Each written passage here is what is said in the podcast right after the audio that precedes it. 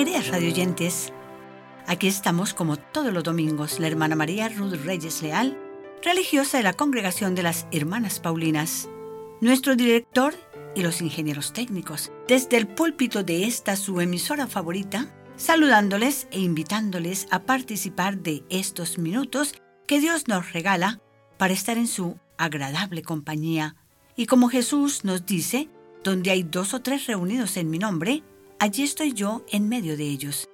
Entonces aprovechemos de estos 30 minutos para sentir su adorable compañía a través de las sencillas reflexiones que nos brinda la Divina Liturgia Católica todos los domingos, ayudándonos como siempre para cumplir el objetivo que se propone en nuestro programa, que cada día vayamos conociendo más a Jesús a través de su palabra, las sencillas reflexiones, la oración, los cantos mensajes, el santoral y la colaboración de dos grandes comunicadores, el Papa Francisco y el Padre Carlos David Suárez, dentro de los 30 minutos de nuestro programa Jesús en mi vida diaria.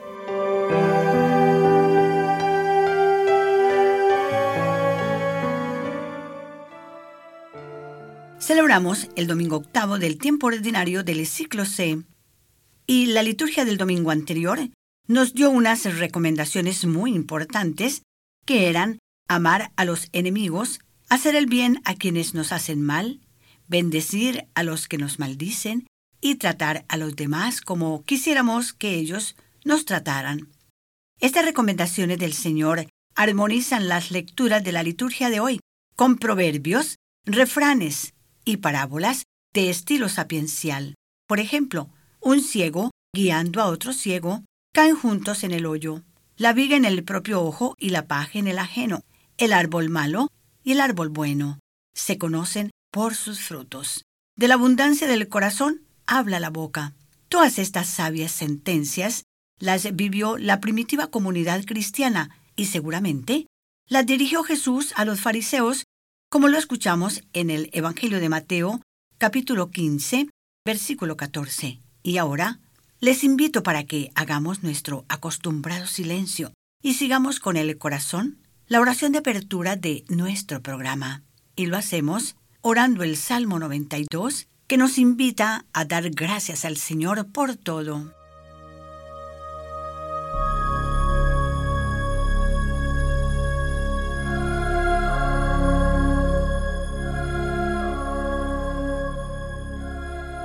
Es bueno darte gracias, oh Señor, y cantarle, oh Altísimo, a tu nombre, anunciando tu amor por la mañana y la fidelidad toda la noche, con arpas de diez cuerdas y guitarras, y con liras que suenan suavemente, pues me alegras, Señor, con tus acciones, y me gozo en las obras de tus manos. Cuán grandes son tus obras, oh Señor, y cuán profundos son tus pensamientos. El hombre distraído nada ve, y el insensato nada de esto entiende. Si brotan como hierba los impíos, o florecen aquellos que obran mal, serán empero por siempre humillados. Mas tú, tú eres sublime, eternamente, oh Señor. Levantas mi cabeza como levanta el búfalo sus cuernos Derrama sobre mí el aceite fresco. Desafía mi vista al que me espía y escucho sin temor al malvado que trata de atacarme. El justo crecerá como palmera, se alzará como cedro del Líbano, plantado en la casa del Señor. En medio de sus patios dará flores. Aún en la vejez tendrá sus frutos, pues aún está verde y da brotes, para anunciar cuán justo es el Señor, que en mi roca no existe la maldad.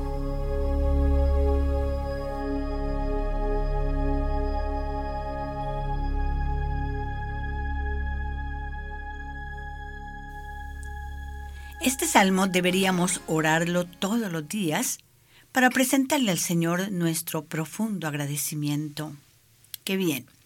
Y el eclesiástico encarna la primera lectura de hoy diciéndonos, no alabes a nadie antes de escucharle, porque lo que llevamos dentro es lo que transparentamos. Y el Evangelio, cuando nos habla de la viga del propio ojo y la paja en el ajeno, remarca la buena y necesaria corrección fraterna cuando es movida por la caridad y deseo de conversión propia y ajena, evitando convertirnos en jueces o fiscales cuando se trata de corregir a otro hermano. Queridos y queridas radioyentes, tengamos presente la actitud de Dios con cada uno de nosotros. Él no es fiscal ni juez de ninguno. Él sabe que no somos santos ni perfectos.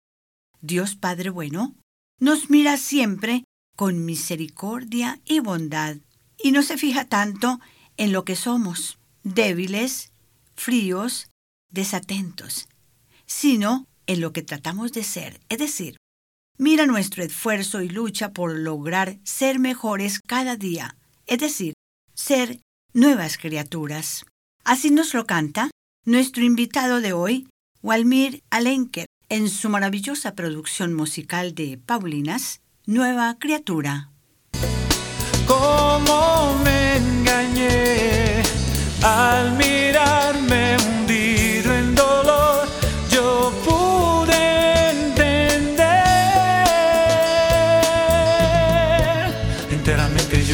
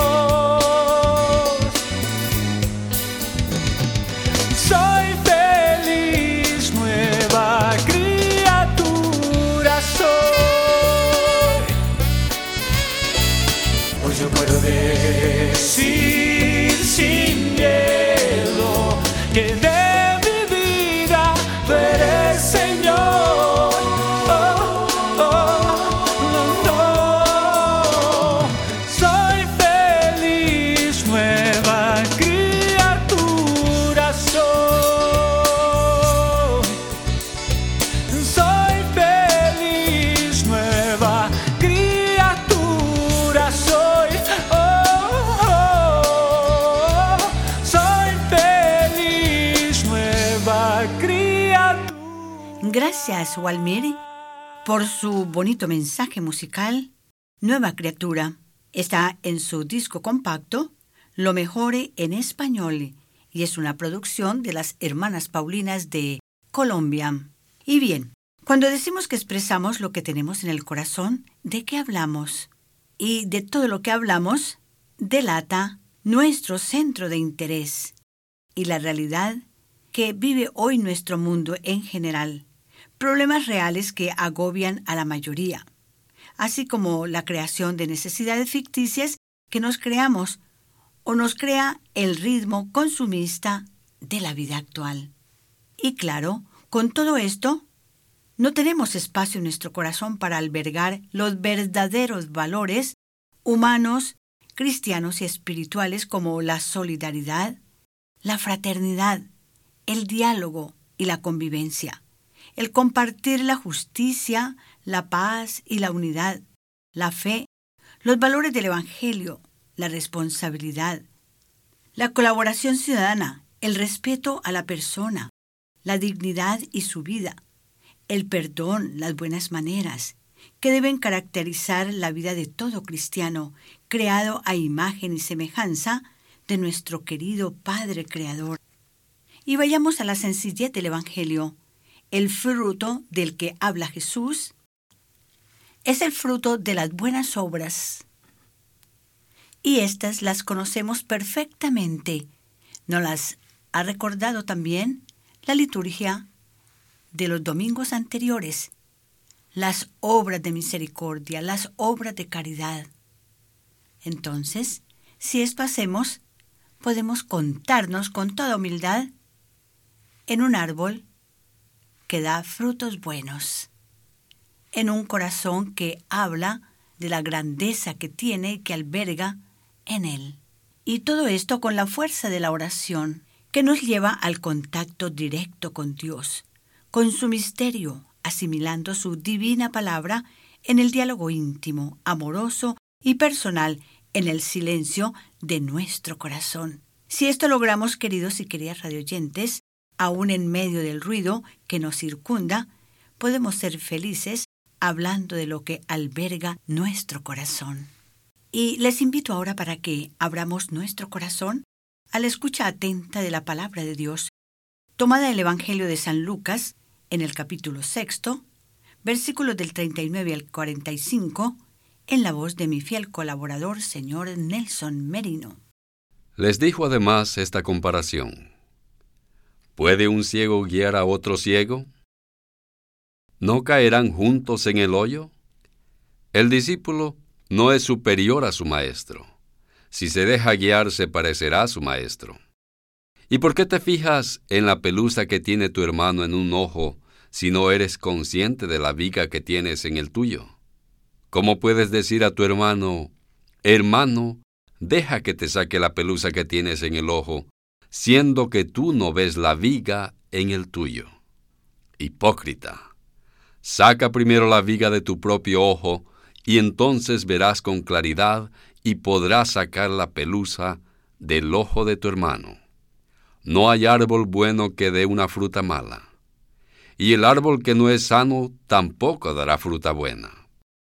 Además, todo árbol se reconoce por su fruto. No se sacan higos de los espinos, ni de las zarzas se sacan uvas. El hombre bueno saca cosas buenas del tesoro que tiene adentro, y el que es malo, de su fondo malo saca cosas malas, porque su boca habla de lo que abunda en el corazón.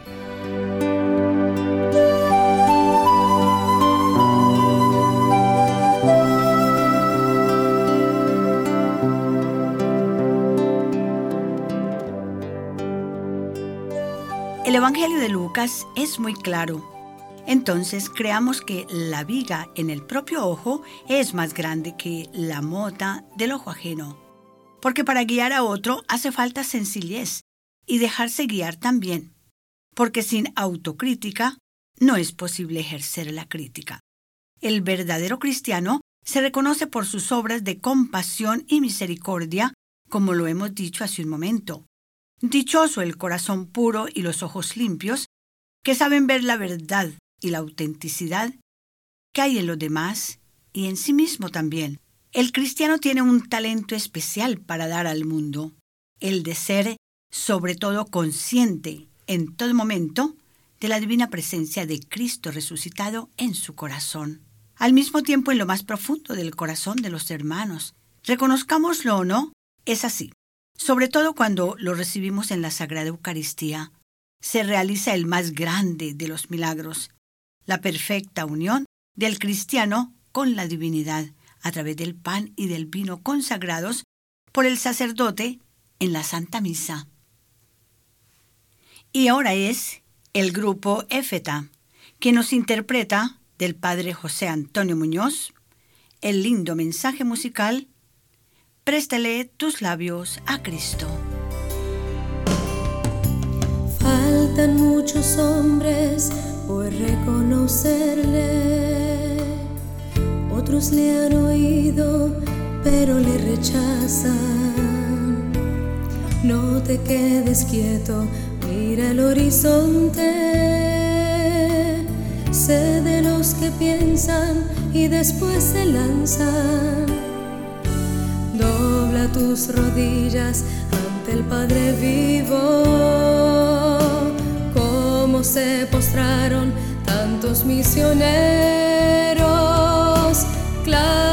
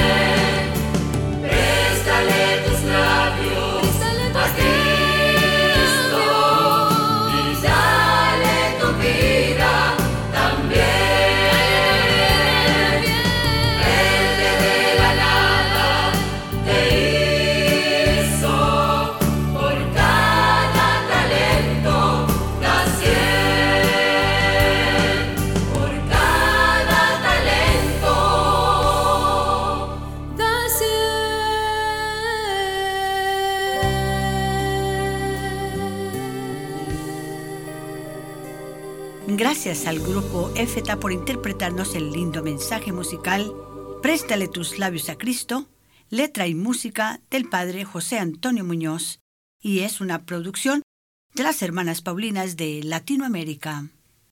Terminemos con el tema de la segunda lectura de la liturgia de hoy, tomada de la primera carta que San Pablo escribió a los Corintios en el capítulo 15, versículos 54 y 58, en la cual San Pablo, refiriéndose a la vida definitiva que nos espera, exhorta a los cristianos a trabajar siempre por el Señor con generosidad, convencidos de que el Señor no dejará sin recompensa vuestras fatigas.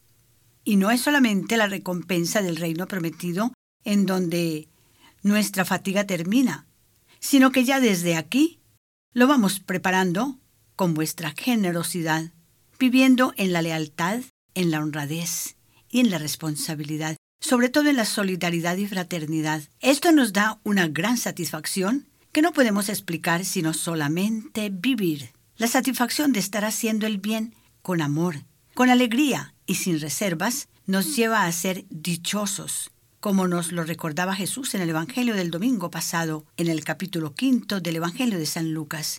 Dichosos los que viven en la honradez en la responsabilidad y en la solidaridad, porque ellos recibirán una medida generosa, colmada y rebosante. Entonces, queridos y queridas radioyentes, manos a la obra.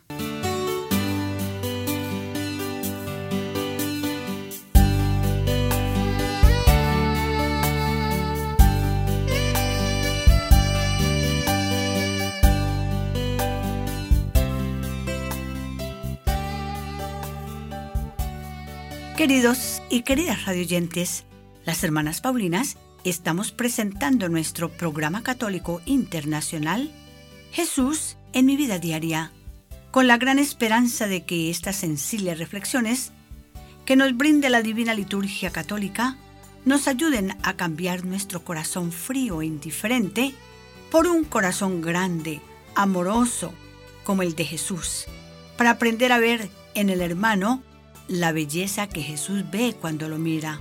Y ahora les recuerdo con mucho gusto a los santos de ayer que edifican hoy y que la iglesia celebra en esta semana.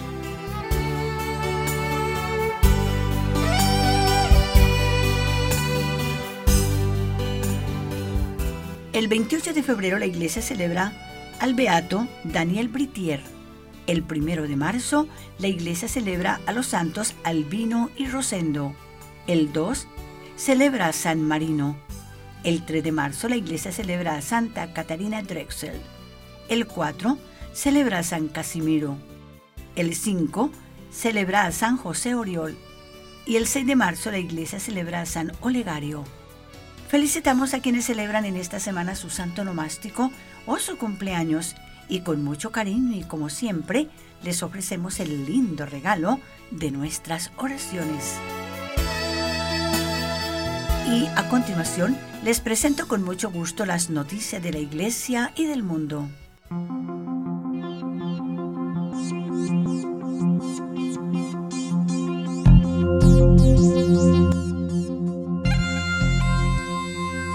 abren causa de beatificación del sacerdote mártir que buscó paz en guerra civil del Líbano, padre Nicolás Kreuter, sacerdote jesuita. El 22 de enero inició el proceso de beatificación del sacerdote Nicolás Quitters, un misionero jesuita que murió a causa de la fe por evangelizar y construir la paz en medio de la guerra civil en el Líbano. El padre Nicolás Quitters murió torturado y asesinado luego de sufrir un secuestro el 14 de marzo de 1985, mientras caminaba por una carretera del valle de Beká, en el Líbano. En ese lugar evangelizó y ayudó a construir la paz y el desarrollo local pese a los peligros de la guerra civil. Según el vicepostulador de su causa de beatificación, su obra generó la ira de los partidos prosirios de izquierda o chiitas libaneses. El Líbano estuvo en guerra civil entre 1975 y 1990, un conflicto multifacético y multiconfesional, por el control político que causó la muerte de cerca de 120.000 personas, el éxodo de millones de personas y dejó miles de desplazados internos. El vicario apostólico de Beirut para los latinos, Monseñor César Esayán, presidió la sesión del Tribunal Eclesiástico designado para examinar el expediente del padre Quitters en una sala de la iglesia de San José de la Orden de los Jesuitas en Beirut.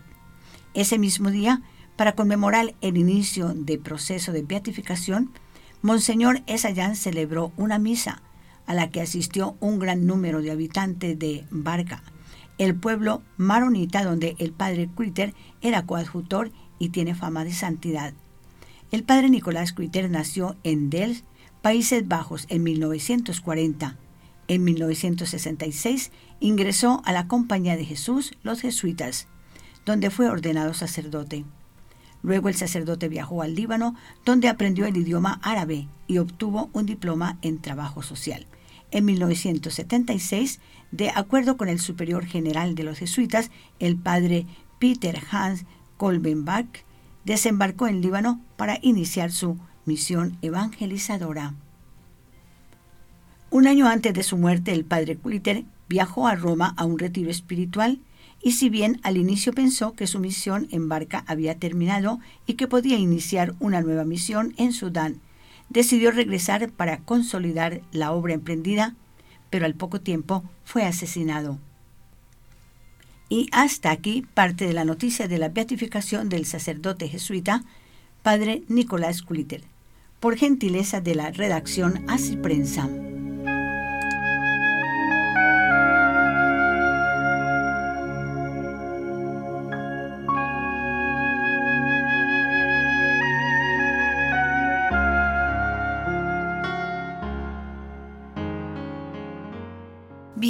Padre Carlos ya se encuentra en nuestros estudios con la alegría que lo caracteriza y le decimos con mucho cariño, bienvenido Padre Carlos a nuestro programa de hoy. Muchas gracias, hermana Ruth. Qué alegría estar aquí nuevamente con usted y con sus oyentes. Este domingo Dios nos da una buena oportunidad para examinar cómo está nuestro fruto espiritual. En la vida espiritual, a veces nos aferramos a ciertas rutinas de oración, ciertas prácticas y devociones que encontramos o que otros nos recomiendan. Y son prácticas que por un tiempo nos nutren y fortalecen nuestra relación con Dios. Pero vale la pena volver a examinar estas prácticas de vez en cuando, a examinar por qué las seguimos y qué están haciendo para ayudarnos a ir más profundo en nuestra relación con Dios. Puede ocurrir que nos apegamos a cierta práctica y no nos vamos dando cuenta que estamos más enfocados en la práctica que en el resultado. Esta semana emprendemos nuestro peregrinaje cuaresmal, empezando este miércoles con la celebración del miércoles de ceniza. Este tiempo de ayuno, penitencia y enfoque en obras de caridad nos ayuda a apartar nuestra vida tanto a aquellos pecados y debilidades como también aquellas prácticas que en un tiempo nos sirvieron y nos acercaron a Dios, pero que quizás ahora han dejado de dar fruto. Esta temporada nos invita a examinar nuestro interior y reconocer las áreas que necesitamos limpiar y fortalecer. Las diferentes prácticas de esta temporada nos recuerdan que ninguno de nosotros somos el centro del universo. Dios es el centro. Y nuestra misión en esta vida no debe ser servir nuestros apetitos y deseos personales, sino más bien buscar servir a nuestros hermanos y hermanas y así darle gloria a Dios. Aprovechemos estos días que nos quedan antes del miércoles para hacer buena reflexión y así prepararnos para este peregrinaje cuaresmal con el buen propósito de acercarnos más a Dios y apartarnos de todo lo que nos aparta de Él. Hasta la próxima semana, que Dios los bendiga en el nombre del Padre, y del Hijo, y del Espíritu Santo. Amén.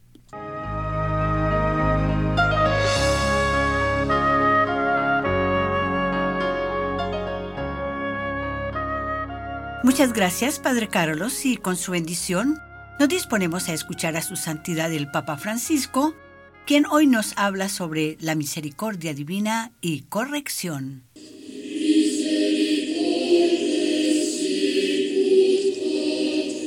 Queridos hermanos y hermanas, hoy reflexionamos sobre la misteriosa relación que existe entre misericordia y corrección divina. Dios se comporta con nosotros como un padre de familia que ama a sus hijos, los socorre, los cuida y los perdona, y que también los educa y corrige cuando se equivocan para ayudarlos a ser responsables, a crecer en el bien y en la libertad. La relación padre-hijo es figura de la alianza entre Dios y su pueblo.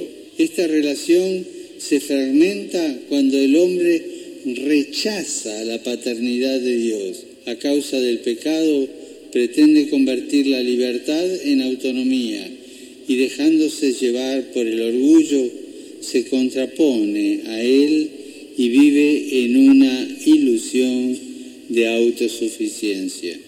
Cuando el pueblo se aleja de Dios, desconfía de Él y no le obedece. Experimenta entonces la aflicción de la prueba. Dios la permite con vistas a la salvación para que el pueblo pecador, sintiendo el vacío y la amargura del estar lejos de Él, pueda abrirse a la conversión y al perdón. Dios habla amorosamente a la conciencia de sus hijos para que se arrepientan y se dejen amar de nuevo por Él. La salvación siempre es un don gratuito de Dios, pero supone la decisión de escucharlo y dejarse corregir por Él. La corrección forma parte del camino de la misericordia divina. Dios perdona a su pueblo, siempre deja una puerta abierta a la esperanza. Dios nunca cierra la puerta y le indica que el camino de la salvación no es el de los sacrificios, sino la práctica del bien y la justicia. Pidamos que Jesús los bendiga y la Virgen los cuide. Muchas gracias. Muchas gracias a su santidad y a Radio Vaticana por darnos el privilegio de cerrar con broche de oro nuestro programa Jesús en mi vida diaria. Programa preparado con mucho cariño por las hermanas Paulinas. Somos una congregación religiosa internacional que evangelizamos en la iglesia con los medios de comunicación social. Les invitamos a visitar nuestra página de internet en www.pauline.org raya oblicua Radio Ruth o libreriapaulinas.com Allí conocerá quiénes somos las hijas de San Pablo y cómo evangelizamos en la iglesia con los medios de comunicación social y sobre todo, por qué somos felices en nuestra vocación paulina. Y hoy, como nos dijo el Padre Carlos, tratemos de vivir estos días que nos separan de la cuaresma que comenzaremos este miércoles de ceniza para que sea una cuaresma única, ya que estamos viviendo tiempos únicos que no nos han hecho muy felices por la situación de pandemia. Pero nosotros, quienes tenemos a Dios en el corazón, Él nos ayudará a caminar por el camino hacia Él, lo único que importa en nuestra vida. Y por hoy, nuestro director, los ingenieros técnicos y las hermanas Paulinas, les deseamos que sigamos viviendo estos días sobre todo en paz y que Dios y la Santísima Virgen María, Reina de la Paz, nos bendiga.